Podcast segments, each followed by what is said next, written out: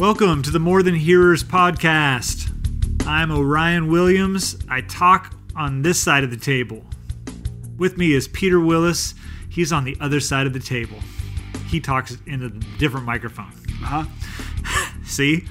Well, you don't know. You didn't see that. You just have to trust. That's a different mic.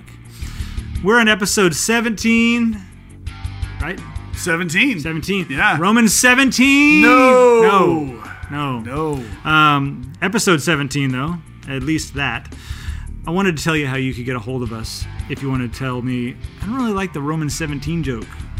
You can do that at podcast at morethanhearers.com. Or if you're like, you know, godness is not really a word that needed to be brought back, let it be an old English thing. You know, you can hit us up at facebook.com slash morethanhearers. And if you want to tell me, like, individually on Twitter, hey, I really like that song, uh, the Destroyed by Bow and Arrow soundtrack. You can hit me up at, at Orion Plays Music. And if you want to tell Peter, I loved your contribution to uh, Why is Kevin Smith in Lego Batman 3? he is at MTH underscore Peter. And Peter, we're going to be talking about uh, something near and dear, personal, our hearts. Um, no, we're not. We're talking. Uh, we're going to get back into a book of the Bible, right? We are. So, uh, all this build up, at the end of episode 15, we're like, we're going to go into a new book of the Bible, but I'm not telling you what.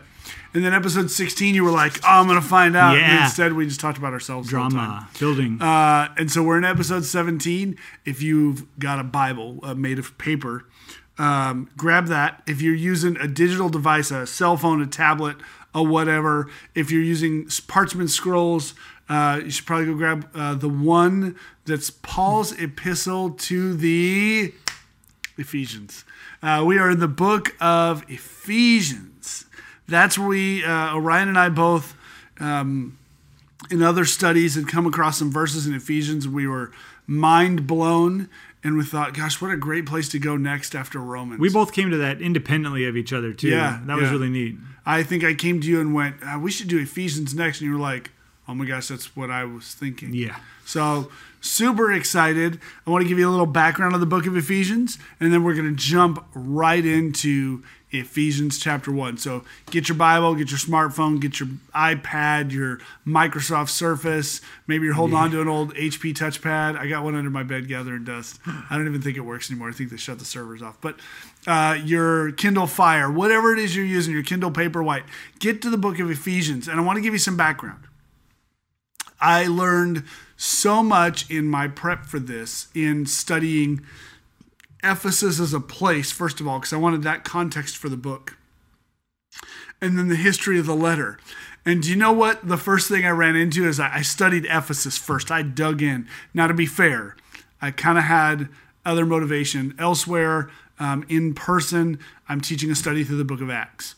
And uh, just a few weeks back, covered the section in Acts, I think it's Acts chapter 19, it might be 18, um, where Paul is in Ephesus. There's a riot in Ephesus. It's one of my favorite passages or accounts or stories in the Bible is this riot in Ephesus. So I wanted to know as much as I could about Ephesus. So I studied that first. I dug in. I know far too much about the ancient city of Ephesus at this point. But then I started to dig into the historicity, that's a word, look it up, of the book of Ephesians, Paul's letter to the church in Ephesus. And the first thing I learned is Paul didn't probably write it to the church in Ephesus.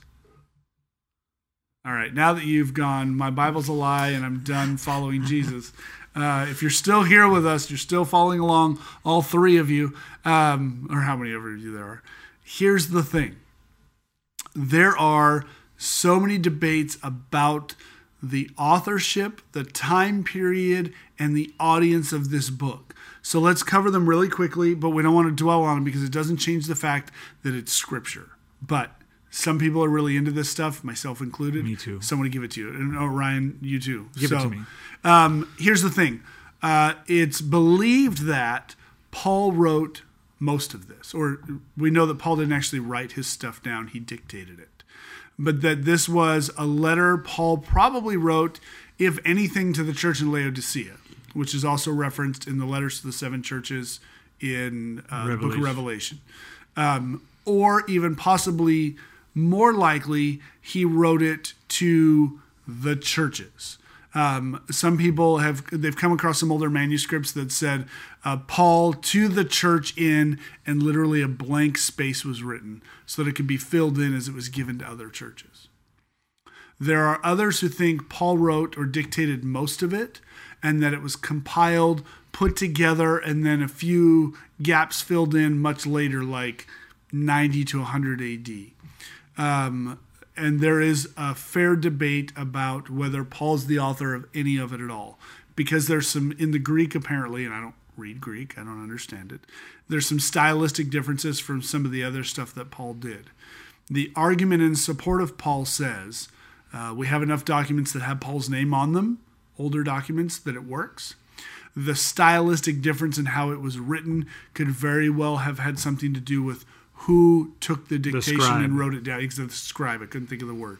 Um, and so there's a lot of, and most of the dismissal of Paul as the author is more modern.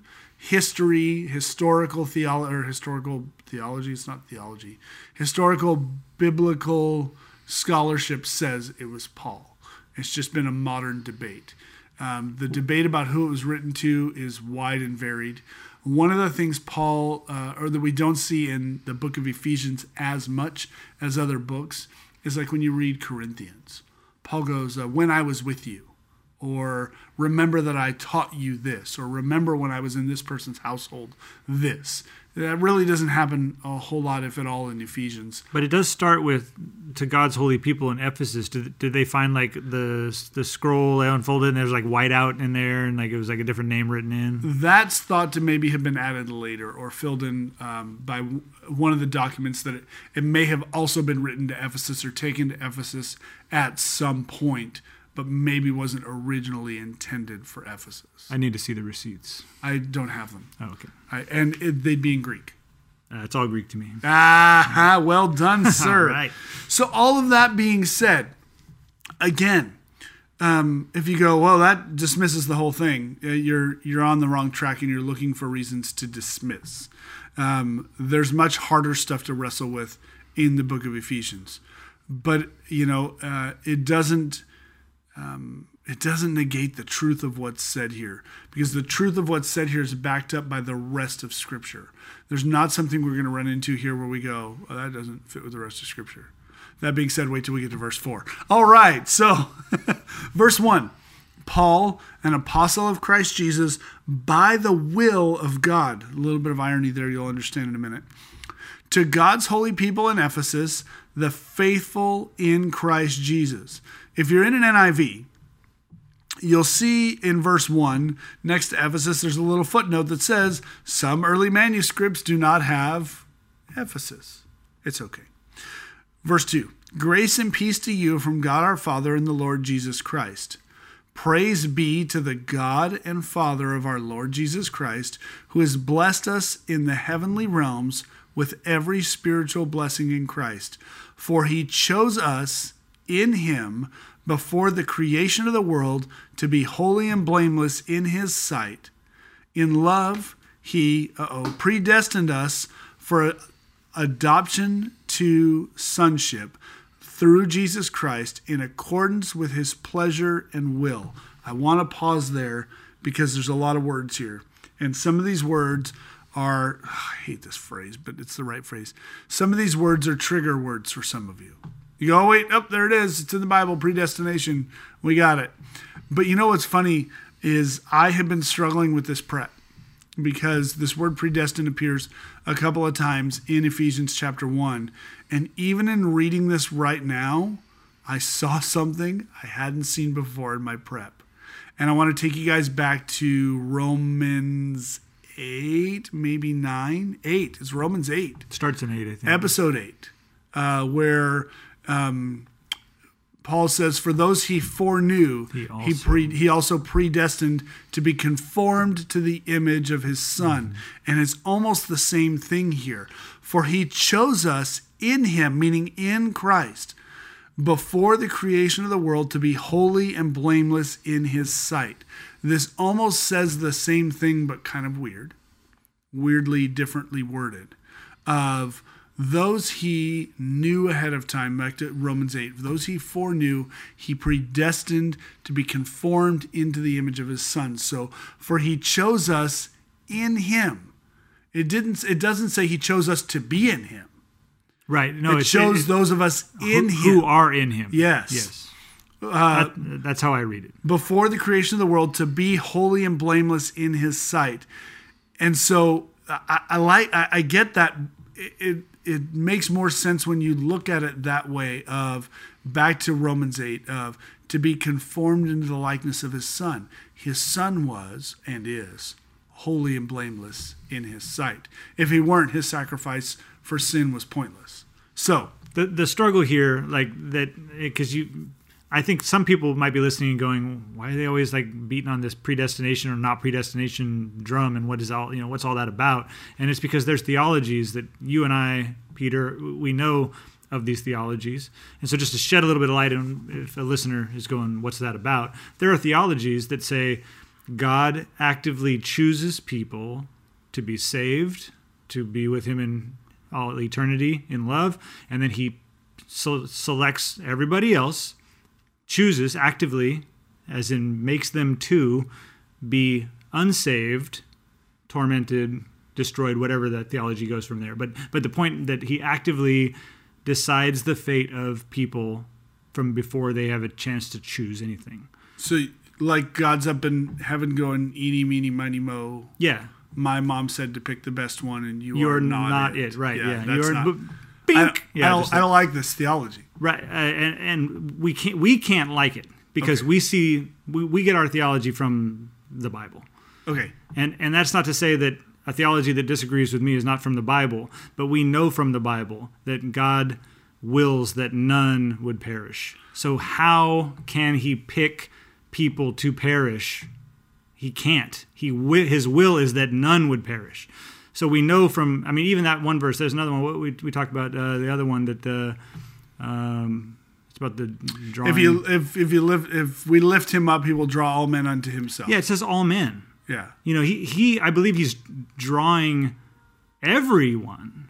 absolutely. So you know there are but there's a theology that, that that's out there and so trigger verses you know that's the thing right Yeah. when we see that trigger verse we go uh, well if anyone has you know taken the idea that this means this here's why we don't think it means that after all if that Yeah. helps at all And, and I'm so glad you clarified it because you may be listening and going, yeah, why, why do these guys make such a big deal about this all the time? It's because some people do, and we don't want to pretend like they don't. And if you're listening and you've struggled on both ends of this, you see the value to both ends, and both ends have some value for sure um, and, and are based on certain scriptures. You go, well, I'm not sure where I sit, and what do these guys have to say? Well, this is what we have to say. Um, I, I struggle with what's if God just chooses arbitrarily or, or even has a method to his choosing of who comes to Jesus or not, why have Jesus? Why have a sacrifice if it isn't available to everyone? no if he's just picking at uh, his whim Uh, The, the, the base verse of Christianity, if you've ever watched an NFL game, is John 3.16. For God so loved the world that he gave his only begotten Son, that whosoever would believe in him would not perish but have everlasting life. I memorized it in the King James and, a long time and ago. as 17 Yeah, and Seven- God did not send his world, son into the world to condemn the world, but that the world through him might be saved. equally important i think uh, Yeah, that, that's my second favorite. it's the verse. other half Right. It's it completes it. It- and and the whosoever and the world. The Bible is full of these references that God is seeking after all men.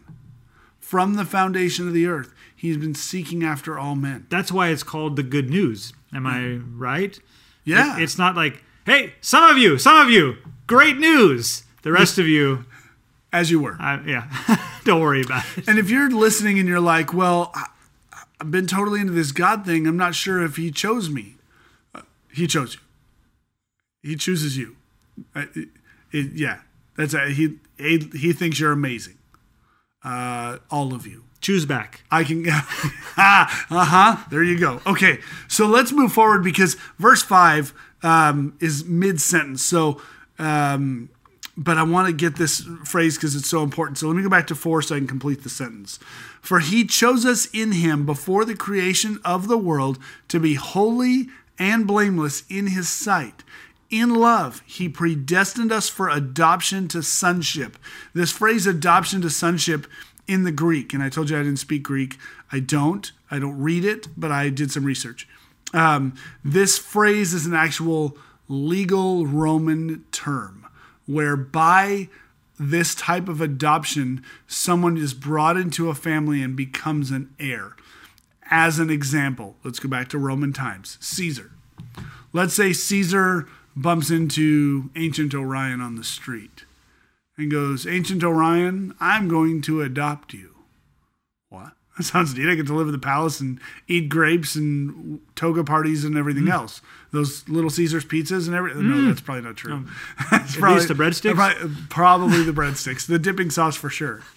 And by that adoption, when I die, Orion, ancient Orion, you become Caesar This is amazing. it's it gives you the full title and right as an heir. In Romans, we talked about this uh, heirdom. We decided that was a word, I think. I believe so. H e i r d o m, not a i r d o m. heirdom. This this status of being an heir. It gives you 100% full access to all the rights and privileges of being part of the family. That's this adoption to sonship. It's so cool because it gives us all of the rights to the kingdom, all of the access, all of the privileges, and everything that come with it. Part of what comes with that is eternal life. However cool that sounds to you, you don't understand how cool it is. Yeah, and not Your reaction say, is not appropriate. not to say that we we understand it and you don't. No, my reaction is not appropriate. yeah, It- I don't understand. It's, it. I mean, it's I understand it, but I don't mind-blowingly it. awesome, and I yeah we don't have we don't have the appropriate response to that level of good news. Our joy does not match it. And he predestined us for adoption to sonship, back, back to verse 5, through Jesus Christ, in accordance with his pleasure and will, to the praise of his glorious grace, which he has freely given us in the one he loves, the one he loves being Jesus. Verse 7 In him we have redemption through his blood, the forgiveness of sins, in accordance with the riches of God's grace that he lavished on us with all the wisdom and understanding he made known to us the mystery of his will according to his good pleasure which he purposed in Christ to be put into effect when the times reach their fulfillment. I want to pause there even though it's mid verse 10 because there's so much here. Back to the beginning of verse 7. In him we have redemption through his blood, comma, the forgiveness of sins. So this redemption, this idea of being bought back, something of value being purchased back, redemption. Uh, if you live in a state that gives you money back for your cans, in California we call that California redemption value. So when we buy a 12 pack of soda here, right? It's soda, by the way, just in case you were wondering what the truth of the Bible is. it's soda, I've heard it called pop. and you've heard wrong. Okay. Uh-huh. Uh, some people just say Coke for everything. This is acceptable. Pop, and I'm, I'm not making any friends. It's soda. Okay, anyway. But in California, you buy a 12 pack of soda, it costs you whatever it costs you. I don't even know how much a 12 pack of soda is anymore. Um, but then they charge you this other thing, this California redemption value. It's five cents a can. On a 12 pack, you pay 60 cents on top of the cost of the soda and in California sales tax as well. But you take these cans back to a redemption center and you redeem them for the five cents you paid.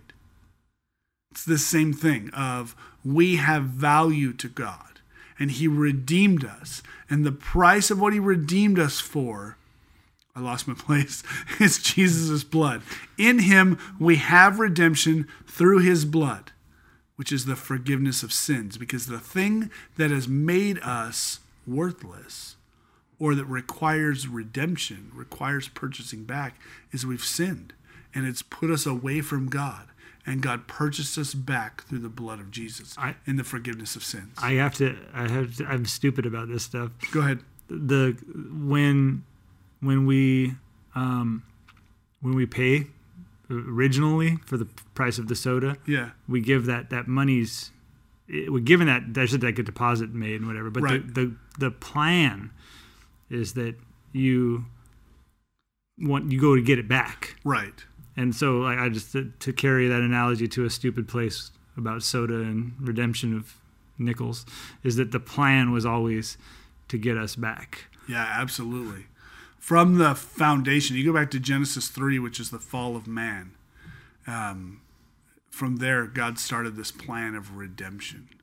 It's so cool. It's it's cool. And you go, well, no, it kicked Adam and Eve out of the garden. Somebody pointed this out to me really recently. Like Adam and Eve fell. They made some clothes out of fig leaves, really terrible clothes, and God was like, ah, those look dumb.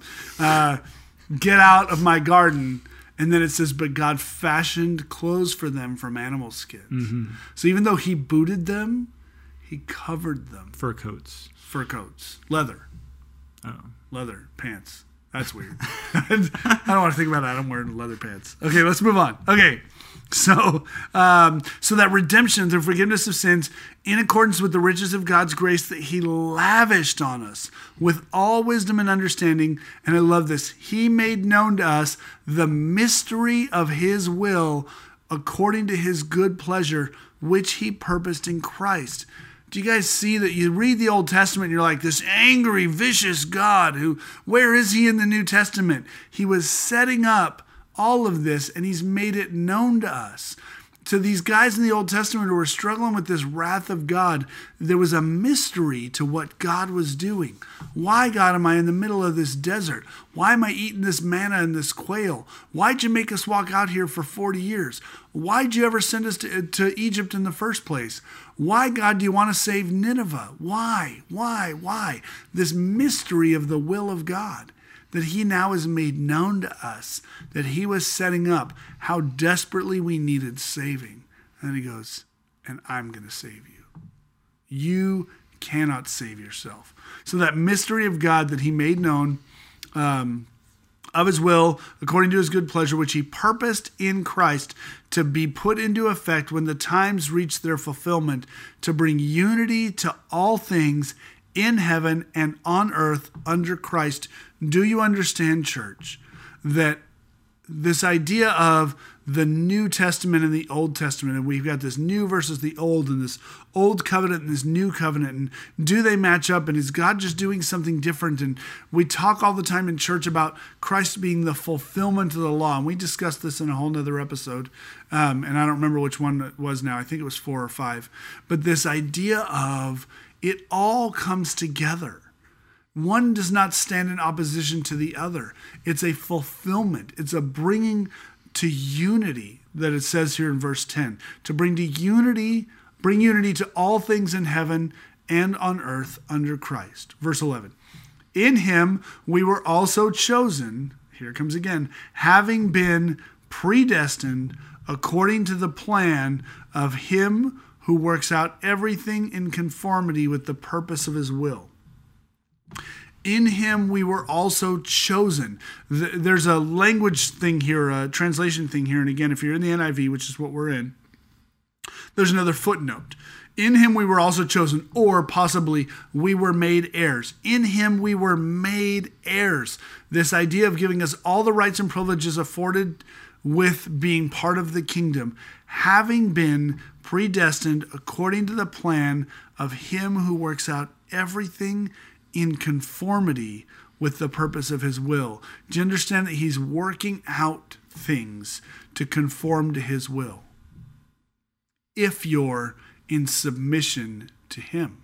You go back to Romans, that verse that we quote to people when they've had a tragedy in their lives. Oh, all things work together for good to those that love God. Everything's better now. Except that that's not the whole verse. It says, And we know that all things work together for good to those who love God and are called according to his purpose. God is conforming things to his will, those who are under his purpose, who've submitted to him, who've come into the kingdom, who have chosen to become part of his will. You have the freedom to refuse the will of God.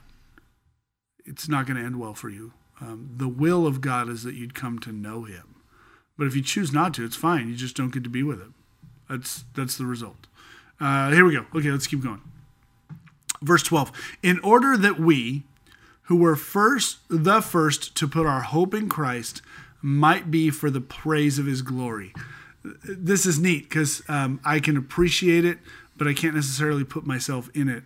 Paul goes that we, who were the first to put our hope in Christ, how cool was it to be those guys? The early Christians, the first guys, the first century church, the first ones to step out and go, we're following this Jesus dude. Like it's still exciting to be a Christ follower 2,000 years and I got to think billions of Christians later. I got to think. Um, but how cool to be one of the first. How cool to be one of the guys writing this stuff down. Yeah. Making Bible happen. Verse 13. And you were you also were included in Christ when you heard the message of truth, the gospel of your salvation. When you believed, you were marked in him with a seal, the promise of the holy the promised Holy Spirit, who is a deposit guaranteeing our inheritance until the redemption of those who are God's possession to the praise of his glory. You know, Orion and I were prepping this a little bit and we were talking about this predestination debate. And Orion said this one phrase uh, that I think is just perfect to this because it says in verse 13, and you also were included in Christ when you heard the message of truth, the gospel of your salvation. The gospel, the good news. If God's just hunting and picking who he wants, what's so good about the news? It's good news. The good news is, is that Christ came for everybody. He came for you, your neighbor, your kids, your aunts, your uncles, your mothers, your fathers, your brothers, uh, even the people you don't like. He came for those people too. That's good news because there are people who don't like me, who probably would prefer I not be there. But God doesn't care what they think, He likes me. What an amazing truth. You know, we all like to think uh, we're, uh, I was going to say, we all think like to think we're worth getting in. I think sometimes we do, and then other times we don't. I think mm-hmm. we go back and forth. So I'm not going to put that on you. Never mind, forget I said it. All right. Uh, when you believed, the middle of verse 13, when you believed, you were marked in him with a seal, the promised Holy Spirit, who is a deposit, that five cents you put up front, right? That deposit, guaranteeing our inheritance until the redemption of those who are God's possession to the praise of his glory. God goes, I'm going to seal you, I'm going to mark you for redemption by giving you my spirit to dwell in you and with you and to guide you. Verse 16, uh, verse 15, I'm sorry. For this reason, ever since I heard about your faith in the Lord Jesus and your love for all God's people, I have not stopped giving thanks for you, remembering you in my prayers. What a cool thing to have somebody say about you. Ever since I found out you gave your life to Jesus, I've just been so thankful for you. I've been praying for you nonstop. I give thanks for you. That's so cool. I keep asking that God, that the God of our Lord Jesus Christ, the glorious Father, may give you the spirit of wisdom and revelation so that you may know him better. You know, that's, uh, we shared in episode 16, Orion and I shared our hearts a little bit, and this is it right here. I keep asking that the God of our Lord Jesus Christ, the glorious Father, may give you the spirit of wisdom and revelation so that you may know him better, that you would dig into him and understand him better. And we're doing that through studying the word. Verse 18 I pray that the eyes of your heart may be enlightened in order that you may know the hope to which he has called you, the riches of his glorious inheritance in his holy people and his, and his incomparably great power for us who believe.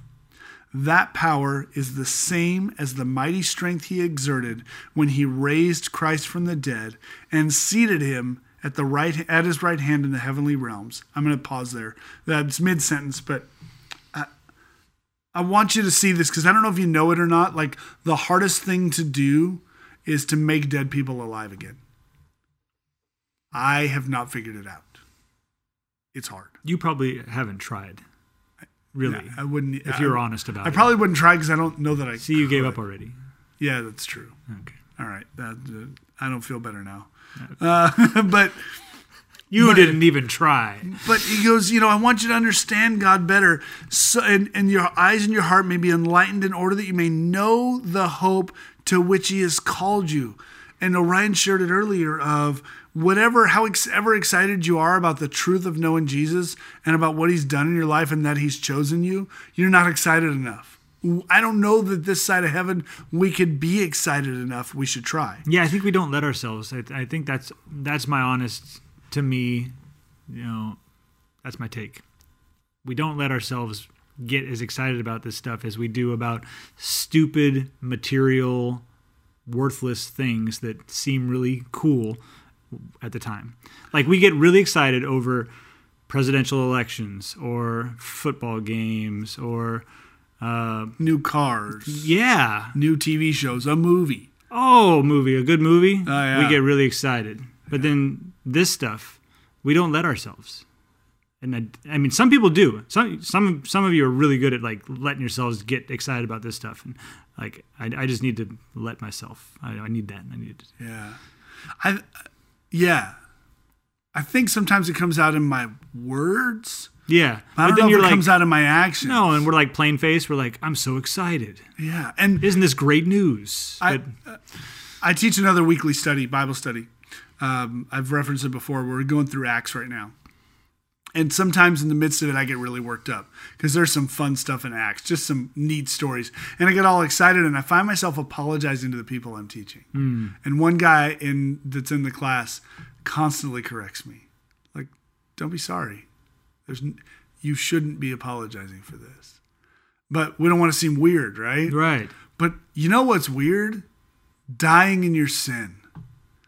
How weird. When when there's a better way. Because you don't have to. And the don't have to is totally free. Like, it's totally free. Yeah. It's like all the free. It costs nothing. Hundred percent of zero. It costs somebody else. I- Okay. Yeah, I'm excited again.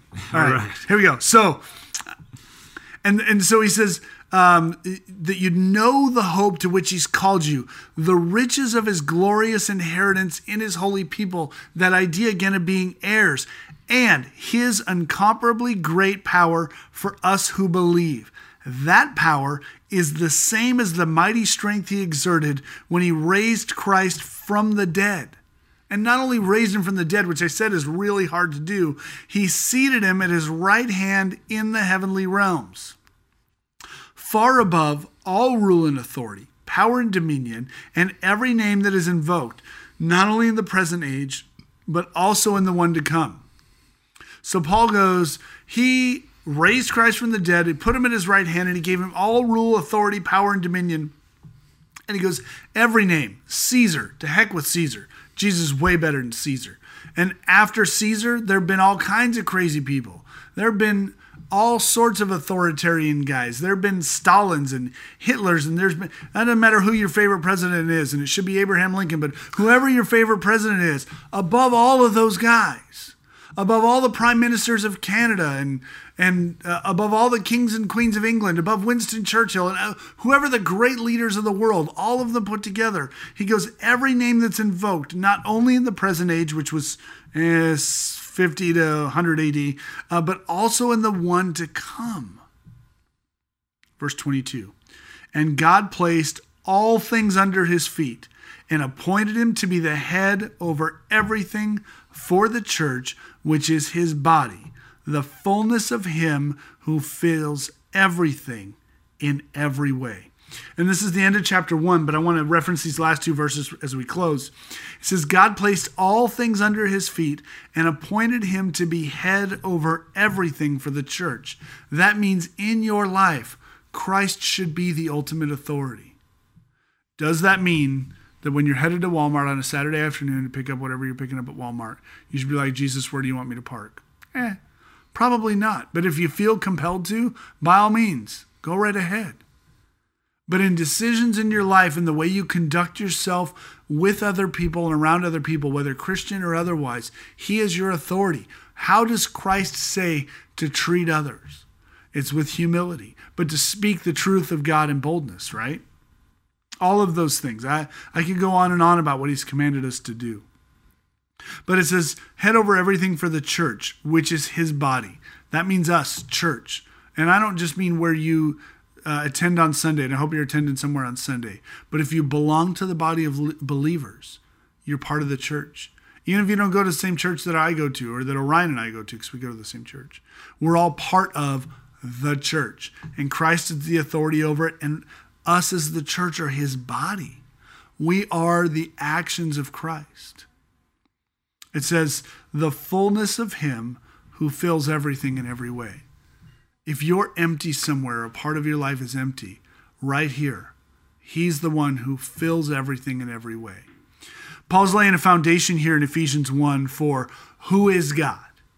And in Christ, who is Christ? And what authority has God given Christ in our lives. And what does it mean to be a part of Christ? It means we're heirs with all the rights, privileges, and responsibilities as members of the kingdom. And we are submitted to Him, but we are His body to do His work. And He is the one who fills every need and everything we have in every way and we're going to get into chapter two in the next episode of episode episode. We're going to get into chapter two in the next episode. I, that one's not real. Godness okay. real, episode not real. But in chapter two, we're going to get into if this is all true. And newsflash, it's all true. What then? What does that mean? How should we live? How should we be conducting ourselves? where do we go from here?